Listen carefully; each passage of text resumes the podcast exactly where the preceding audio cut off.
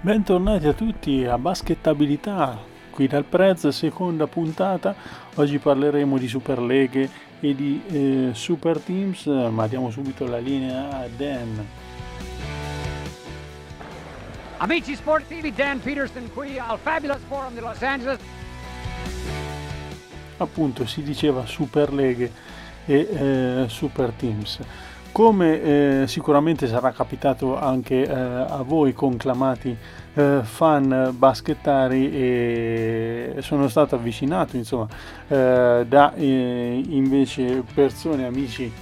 di tutt'altra ehm, passione, cioè quella chiaramente esclusiva eh, per il calcio, che mi hanno chiesto, che mi hanno detto, insomma, beh, ma tutto sommato eh, c'era un'attinenza eh, tra eh, ciò che volevano fare con la Superlega e, e l'NBA, dico bene, naturalmente. Eh, come dire, eh, sono amici, quindi pur dovendo fare diciamo buon viso a cattivo gioco come si suol dire eh, con un sorriso gli ho, eh, ho, rispedito al mittente la domanda perché chiaramente eh, risibile. Tuttavia eh, ritengo ritenevo e ritengo opportuno approfondire il discorso oggi, nel senso che ci sono delle eh, peculiarità, delle differenze, dei parallelismi eh, tra i due mondi, insomma quello del, sicuramente del calcio europeo e eh, dell'NBA per cercare di capire, eh, di tracciare delle linee di pensiero, di eh, analizzare eh, appunto insieme anche quelli che possono essere, se vogliamo, dei scenari o delle idee anche diciamo per il futuro. Perché eh, la domanda era risibile? La domanda è risibile naturalmente perché ehm, i, i due mondi sono uh, lontanissimi e in ogni caso credo che eh, ha ragion veduta quella che eh, è occorsa, questo tentativo che è occorso di, sti- di, istituire una Superlega, perlomeno per quello che può essere eh, diciamo, il, il, mio sentire, eh, il mio in- eh, interpretare la realtà, è stata in buona sostanza un atto di protesta. Non credo, non voglio credere eh, che le 12 diciamo, organizzazioni più rilevanti del calcio europeo mettono in piedi, vogliano mettere in piedi una Superlega senza aver fatto uno straccio di video, di pdf, di presentazione, sono usciti due comunicati eh, di Word in Times New Roman, tra l'altro, perciò eh, diciamo se ci fosse stata l'effettiva eh, come dire, volontà di poter, di poter fare quello che eh, hanno detto no? di voler fare, credo che sarebbe stata affrontata in tutt'altro modo. Mentre invece come atto di protesta è chiaro che ha avuto la sua risonanza, ha avuto le sue eh, diciamo eh, belle reazioni e su questo poi noi eh, eh, almeno io non vado più in là di questo perché ci interessa bene o male eh, il basket. Eh, quello che è interessante è che parallelamente, mm, voglio dire, mm, pochi giorni prima, ehm, era tornato oh, nella comunità, soprattutto eh, su Twitter, che si occupa di basket quotidianamente, il discorso dei super teams in occasione dei, buy- dei buyout che hanno visto chiaramente anche degli ex All Star a casarsi in, eh, diciamo, in franchigie che sono già ben fornite, ben dotate con dei roster già eh, competitivi e in particolare diciamo, i due casi che hanno fatto venire fuori il discorso sono stati eh, Black Griffin eh, ai Nets e eh, Andre Drummond eh, ai Lakers. Eh, ora, dove sta eh, l'attinenza tra le due cose, diciamo, tra il mondo del calcio europeo con questo tentativo della Superlega e i Super Teams? È chiaro che ehm,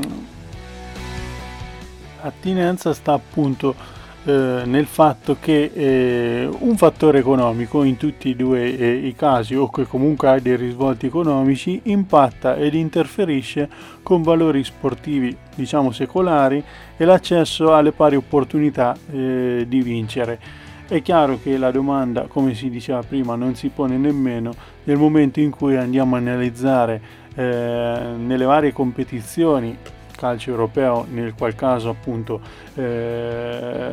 l'espressione massima europea, la Champions League e l'NBA c'è ehm, diciamo un'alternanza che in buona sostanza se andiamo a vedere gli ultimi vent'anni è inesistente, è inesistente nelle vittorie e è pressoché inesistente nelle squadre che sono arrivate perlomeno in semifinale o in finale. Perciò ehm, diciamo, parliamo di due sistemi non, di cui uno è appunto quello del calcio europeo che mh, è quanto di più lontano possa immaginare eh, fornire delle pari opportunità. Mentre invece se andiamo a vedere eh, ovviamente eh, la che è un sistema chiaro eh, chiuso con molte meno squadre, col salary cap, con eh, in buona sostanza pari opportunità e con incentivi chiaramente a, a, a chi va male, alle piccole organizzazioni per poter ovviamente eh, crescere, è chiaro ed evidente se non fosse stato chiaro finora insomma che i due mondi non sono nemmeno eh, comunicanti però questo, uh, questo, fattore economico che interferisce con, um, che interferisce con uh, diciamo, l'accesso alle pari opportunità e uh, ai valori sportivi di meritocrazia che si è tirata fuori chiaramente tante volte questa, questa meritocrazia quando si è andata a commentare la Superlega invece questo a me sembra molto interessante Innanzitutto è improprio ehm, eh, tirar fuori super teams eh, con, eh, in corrispondenza dei buyout perché poi se andiamo a vedere effettivamente se un giocatore viene, viene spesato, ecco tra virgolette, un motivo eh, ci sarà anche. Ed effettivamente quando andiamo a vedere ehm, Drummond come sta legando con eh, diciamo, i Lakers, Griffin come sta eh, legando eh, in buona sostanza con il mondo Nets, diciamo che non stanno facendo la differenza. Ecco, mi limito a questo, è chiaro che ancora non hanno avuto il tempo, altrettanto chiaro che potrebbero essere anche fattori determinanti per le loro squadre. Abbiamo visto in passato essere fattori determinanti giocatori ben più scarsi e di Drummond e di Griffin, non è questo il punto il fatto è che appunto in un sistema come quello dell'NBA dove c'è più, eh, molto più accesso diciamo, alle pari opportunità eh, così eh, da vincere è ovvio che eh, quando vai eh, così tanto a stratificare sono dei piccoli eh, veramente fattori che possono fare la differenza. Quindi ci sono le scommesse vinte con alcuni giocatori e altre scommesse sono semplicemente perse non scelte sbagliate a monte. Ci sono buone organizzazioni che tendono a prendere delle buone decisioni e delle organizzazioni che storicamente sono magari meno buoni giocatori che legano con l'ambiente giocatori che legano meno con l'ambiente o semplicemente dei matrimoni che funzionano fino a un certo punto. Tra le altre cose si è eh, ritirato anche per un problema eh, serio al cuore tra, eh, pochi giorni fa ehm, la Marcus Aldridge. Ecco, per il pedigree che aveva il giocatore e gli anni che aveva fatto a Portland possiamo tranquillamente dire che eh, il matrimonio con, eh, eh, con i Spurs è funzionato fino a un certo punto. Incompatibile con l'allenatore, eh, in discesa come, come, giocatore in una fase calante non ha saputo dare o non ha potuto dare quello che ci si aspettava, non è questo il punto. Il punto appunto, ripeto, è che quando si hanno un accesso alle pari opportunità la, eh, la, differenza tra vincere e arrivare finale, eh, essere competitivi per anni ma non fare mai il gradino successivo come può essere stato qualche anno fa i Grizzlies, per esempio mi viene in mente una squadra per tutte, oppure eh, eh i Clippers che comunque eh, finché hanno avuto eh, Chris Paul sono stati un'eccellenza no? nell'NBA pur non eh, riuscendo a vincere, ecco la differenza la fanno dei dettagli ed è chiaro e naturale che anche i, buy- i buyout possono eh, sicuramente aiutano in questo senso, ma ripeto, ecco, il doomsday clock dei playoff segna poco la mezzanotte, nel senso che i playoff stanno per arrivare e non vedo che questi giocatori stanno eh, prendendo una squadra e rivoltandola come un calzino ed effettivamente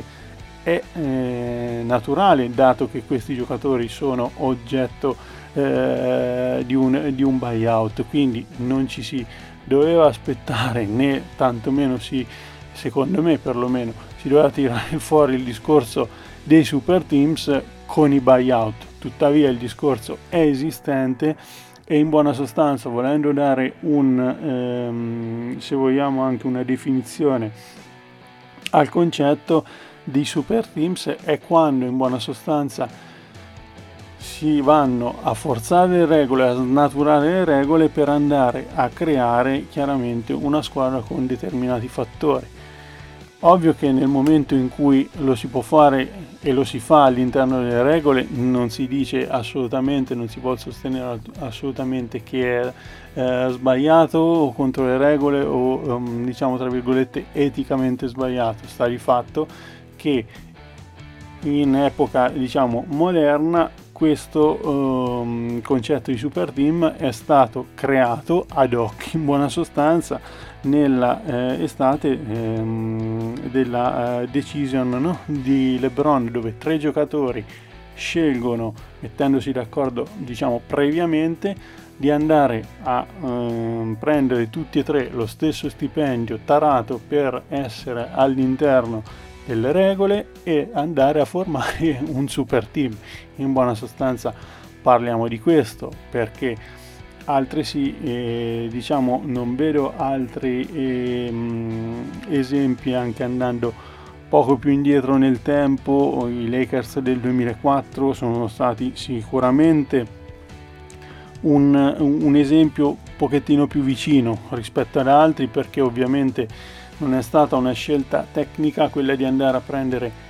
Peyton e Malone, ma in buona sostanza, almeno per quanto ne sappiamo, è proprio eh, Shaq che ha preso e se l'è andati a, a prendere in buona sostanza sembra che sia avvenuto così o uh, nei paraggi eh, di questo tipo di eh, appunto di,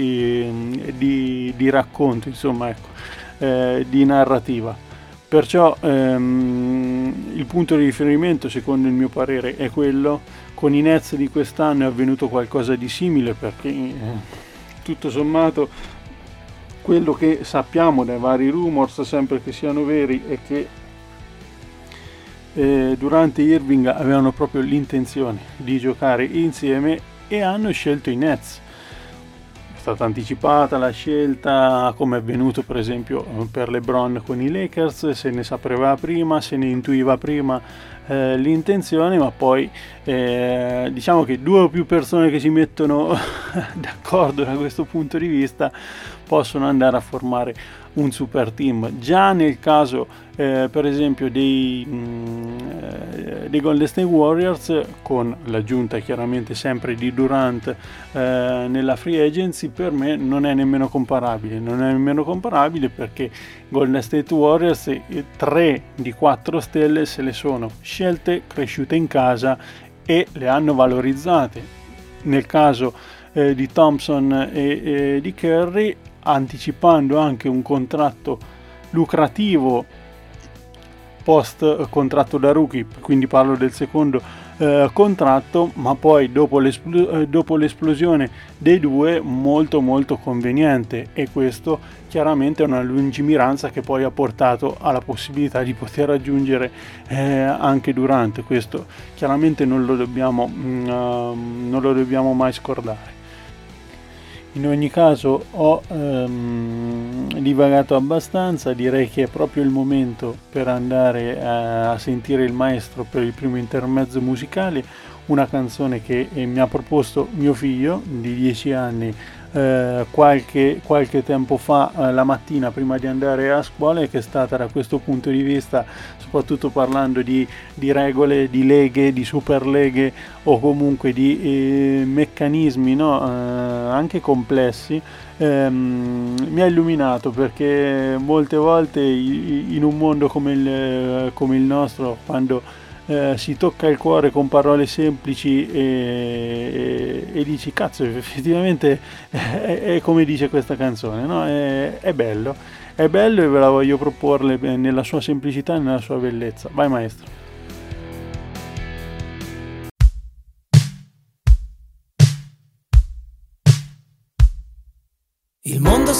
Divide fra chi pensa che i violenti debbano essere trattati con violenza e chi pensa che con la violenza invece non si ottenga nient'altro che violenza.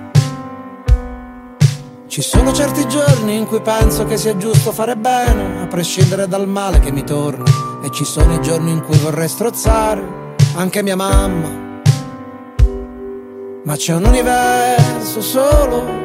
che unisce il cielo e il mare e stanotte voglio solo respirare. Con l'acqua fino al collo e gli occhi dritti al cielo. Io stanotte voglio stare un po' leggero.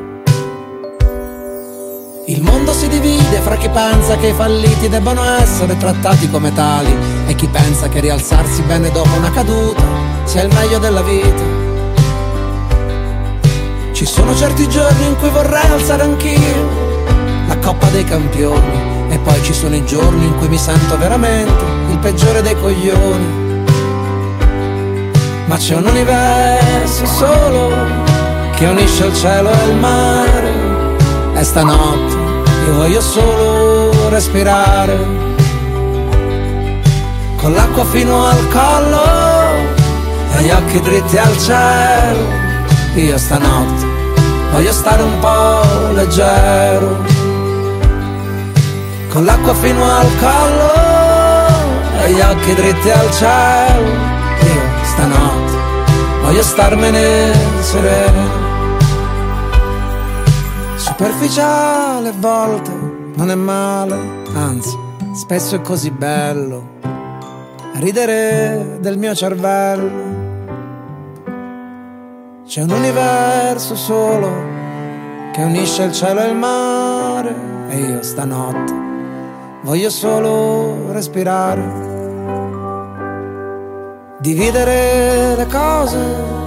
è un gioco della mente. Il mondo si divide inutilmente.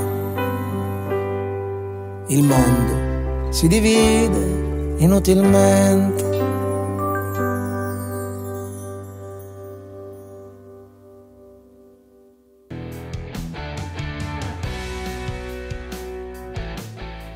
Eccoci tornati qua subito a bomba con Pandemonio. Vediamo proprio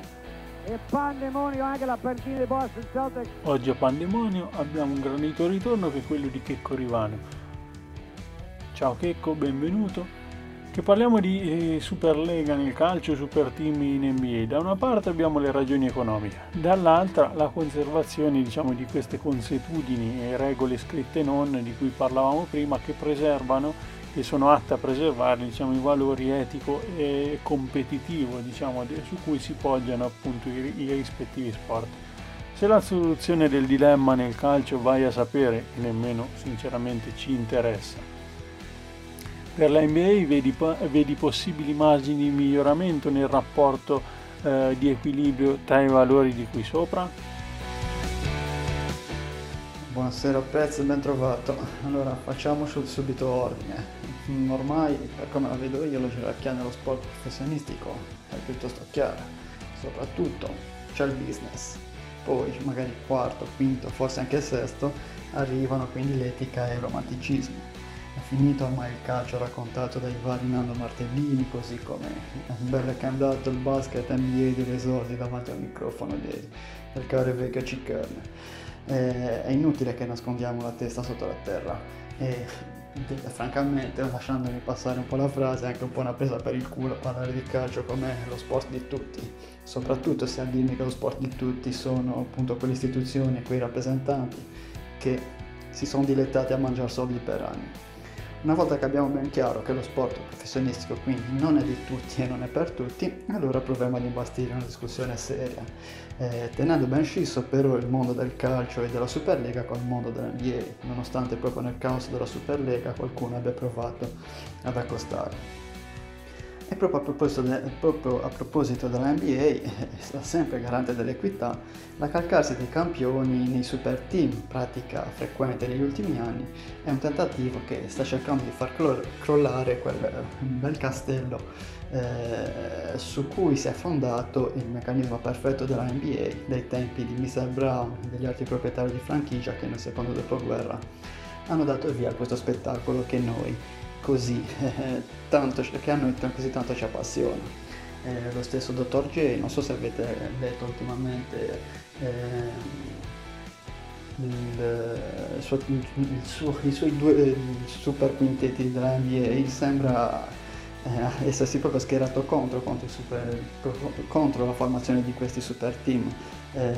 attraverso appunto la dichiarazione che spiega il motivo per cui abbia escluso LeBron come proprio, proprio per il fatto che lui sia stato eh, il primo a dar vita a questo meccanismo che sembra che a lui non piaccia così tanto. Insomma, i vecchi buoni eh, da me odiati perché li ho sempre visti come la perfezione Spurs, incapaci di infrangere quindi il sistema per anni attraverso scelte lungimiranti, attraverso la loro capacità organizzativa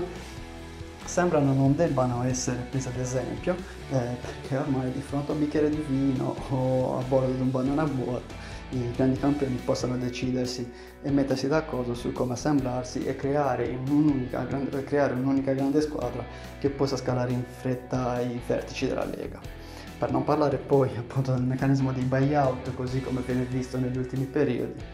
argomento che ti lascio trattare molto volentieri. Quindi caro Prez, ormai conta vincere e vincere porta i soldi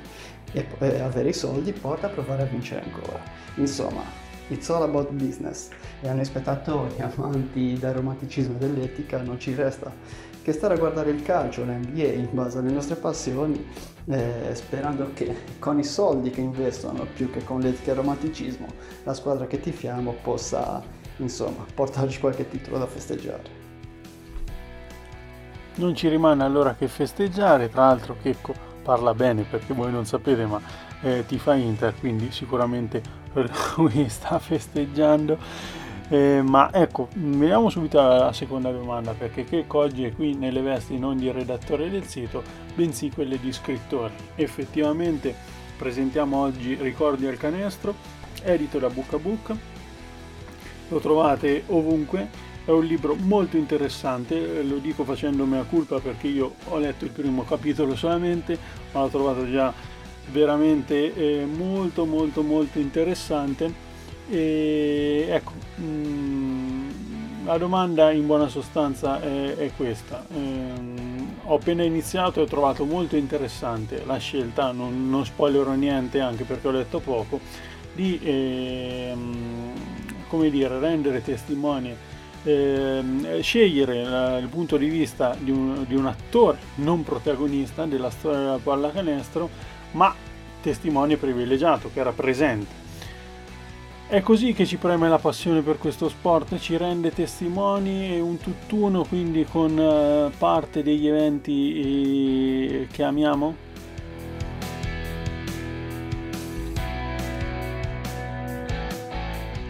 Eh, male, molto male, caro prezzo. Dai, sto scherzando. Avrai occasione senz'altro di rifarti e leggere ricordi al canestro.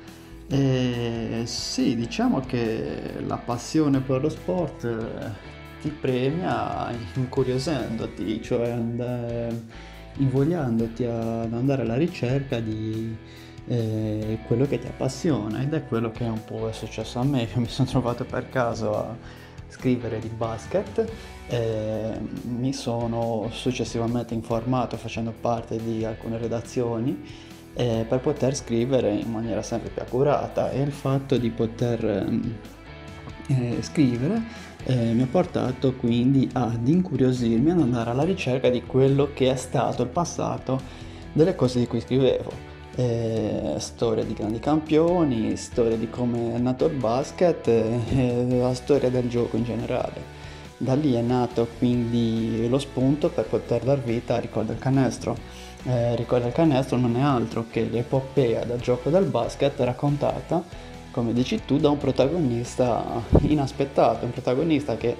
si scopre pian piano che si va avanti con il racconto e che è sempre presente all'interno di tutto il viaggio della storia del basket dal momento della sua nascita sino a, eh, alla sua evoluzione più totale nel modo in cui lo conosciamo oggi. Mm, il racconto è molto scorrevole in quanto si intreccia con tutti gli episodi che hanno, che hanno come dire, eh, invaso il mondo, il mondo, quotidiano con tutti i suoi avvenimenti. Eh, eh, e proprio eh, questo intreccio ci porta a, mi ha portato quindi a creare un racconto che non si limiti solo al basket e all'appassionato di basket, ma che possa essere fruibile a chiunque. Quindi il basket è il filo conduttore, ma la vita che ha avuto l'uomo nel corso del XX secolo la fa da padrona in quanto tutti gli episodi chiave sono stati narrati in questo libro. È chiaro che a muovere tutta la passione per il basket e come ti dicevo prima la passione per questo sport che mi ha portato quindi ad incuriosirmi e andare alla ricerca di tutto quello che è la sua storia. Quindi ricorda il canestro è, come dici tu, il frutto della mia passione nei confronti di questo sport. Nata a tarda età, perché io nasco come calciofilo e il basket l'ho approcciato in età avanzata, pensa che io mi sono perso tutta l'era Jordan e sono arrivato al basket nel momento in cui proprio Jordan si è ritirato, ma questo non mi ha negato la possibilità di guardarmi indietro e andare alla ricerca di quello che c'è stato prima delle mie conoscenze eh, che ho potuto vivere in prima persona. Eh, quindi ecco, sì, la passione è stato il motore che ha messo in mo- che ha messo in movimento questa mia opera e che mi ha portato quindi a realizzare questo, eh, questo libro che mi auguro i nostri ascoltatori possano eh, acquistare e quindi leggere e perché no anche dare qualche parere. Grazie mille quindi a Checco Rivano, ricordiamo Ricordi al canestro, Checco Rivano, editrice, eh, editore Buca Book. Lo trovate ovunque, la parola di nuovo al maestro dedicato a P.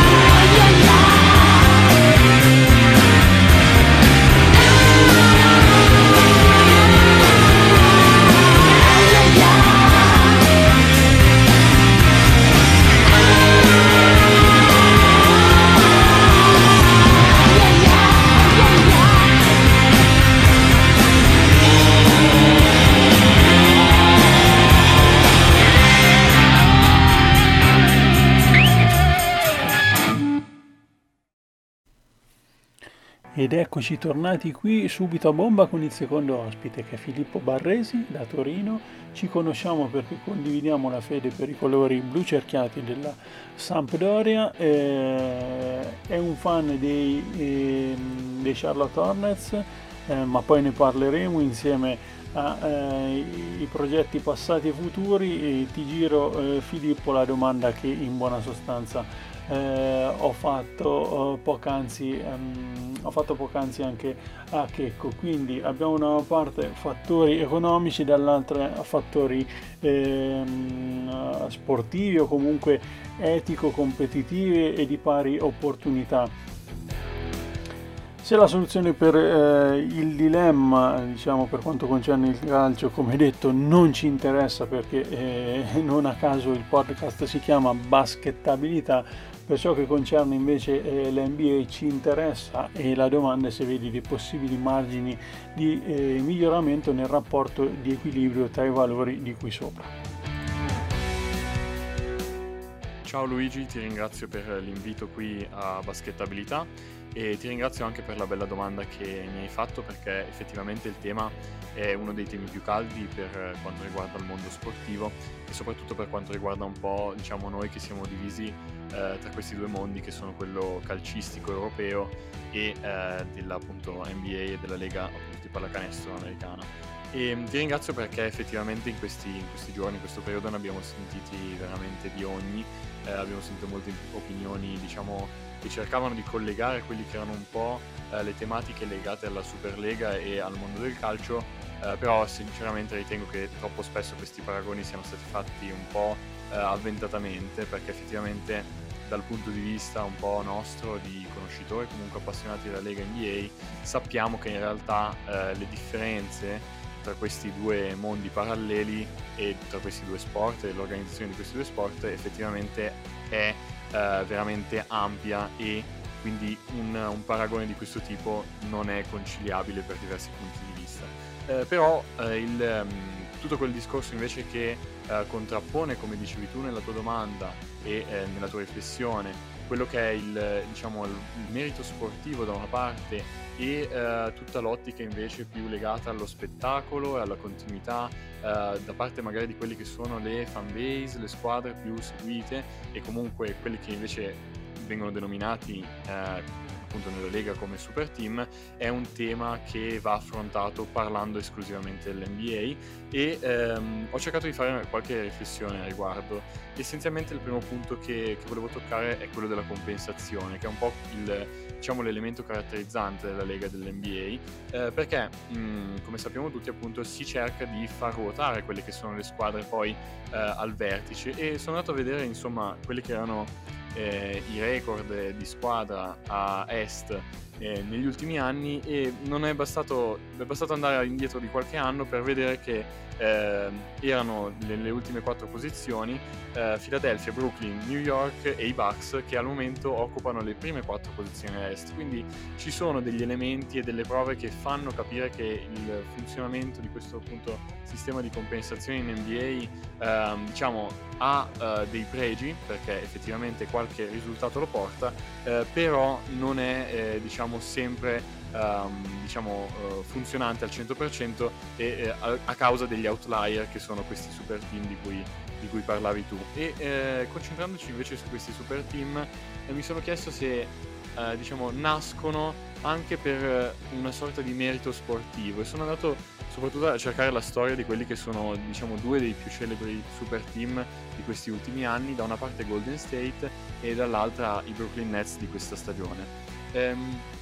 per Golden State eh, diciamo, sono stati chiamati super team nel momento in cui eh, Kevin Durant eh, si è aggregato alla squadra, però la squadra eh, a cui appunto Durant è andato a unirsi era una squadra che dal punto di vista sportivo aveva già raccolto molti risultati e aveva diciamo, eh, aperto gli occhi e aveva giocato un, un, livello di pallacanestro veramente elevato, quindi eh, vediamo come da una parte il merito sportivo ha fatto sì che Golden State riuscisse a toccare questo livello e questo punto di, eh, appunto delle super team. Lo stesso un po', eh, anche se in misura molto minore, è accaduto con Brooklyn che eh, effettivamente due, anni, due, stagioni fa ha lasciato una bellissima impressione eh, con il suo modo di organizzarsi e con alcuni dei giocatori che troviamo anche oggi ehm, appunto ancora in squadra, è riuscita poi ad attrarre dei free agents, dei free, in free agent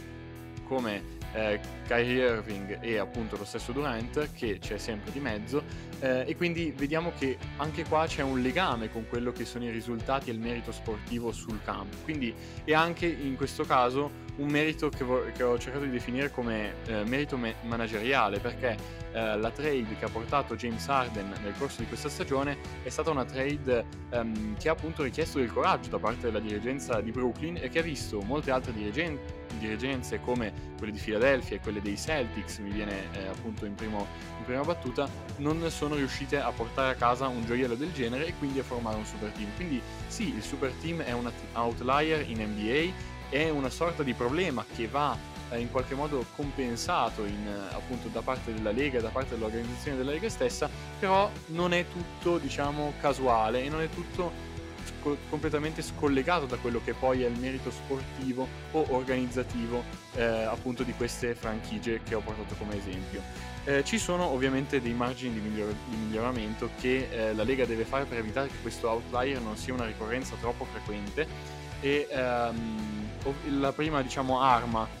che mi sento di dire che va sistemata, che è diciamo un po' quella che è l'unica risposta che la Lega ha cercato di dare a questi super team, è l'aiuto che eh, prova a dare agli small market, cosiddetti diciamo le franchigie un pochino meno conosciute e con meno seguito, eh, che fanno un po' più fatica a, que- a trattenere quelli che sono i giocatori più forti, che è il, eh, il sistema del max contract, che al momento eh, è stata appunto fornita questa opzione a questi small market, però sembra avere un effetto contrario, perché poi queste squadre, ho, ho, avuto, ho avuto, appunto la, la, diciamo, l'esperienza sulla pelle con gli Hornets e il contratto di Kemba Walker, ma possiamo anche vedere l'esempio di Portland e il contratto di Dame Millard, devono essenzialmente ehm, liberare e garantire una grande parte del proprio uh, sal- uh, parco salari a una stella sola per cercare di trattenere le sue prestazioni sportive. Questo quindi è da una parte una mano e una, un aiuto agli small market, ma gioca come una sorta di arma a doppio taglio. Quindi mi sento di dire che questo è un po' il uh, punto che può essere migliorato e comunque eh, che, su cui la Lega dovrà lavorare in futuro, oltre appunto al discorso che abbiamo fatto prima sul merito sportivo e manageriale durante, per la creazione di quelli che sono i super team. Benissimo, ritmo serrato subito con la seconda domanda per te. Dunque, eh, abbiamo detto che eh, tra Sampdoria diciamo, e Hornets le tue passioni di sicuro non sono eh, scontate, ancora meno lo sono i tuoi progetti, il podcast FBI in lingua e anche la partecipazione a The, The Queen's Guard sempre in tema Hornets l'uno e l'altro eh, chiaramente ed entrambi in lingua. Questa è una cosa che mi fa impazzire e ti faccio eh, approfitto per farti eh, i miei complimenti. Ma c'è una nuova iniziativa editoriale che, ehm, che hai in ehm, che, che, bolle in pentola di cui eh, sei partecipe naturalmente che è trueshooting.com che ehm, diciamo, vedrà la luce nei prossimi giorni. Parlaci di tutto ciò che siamo curiosissimi.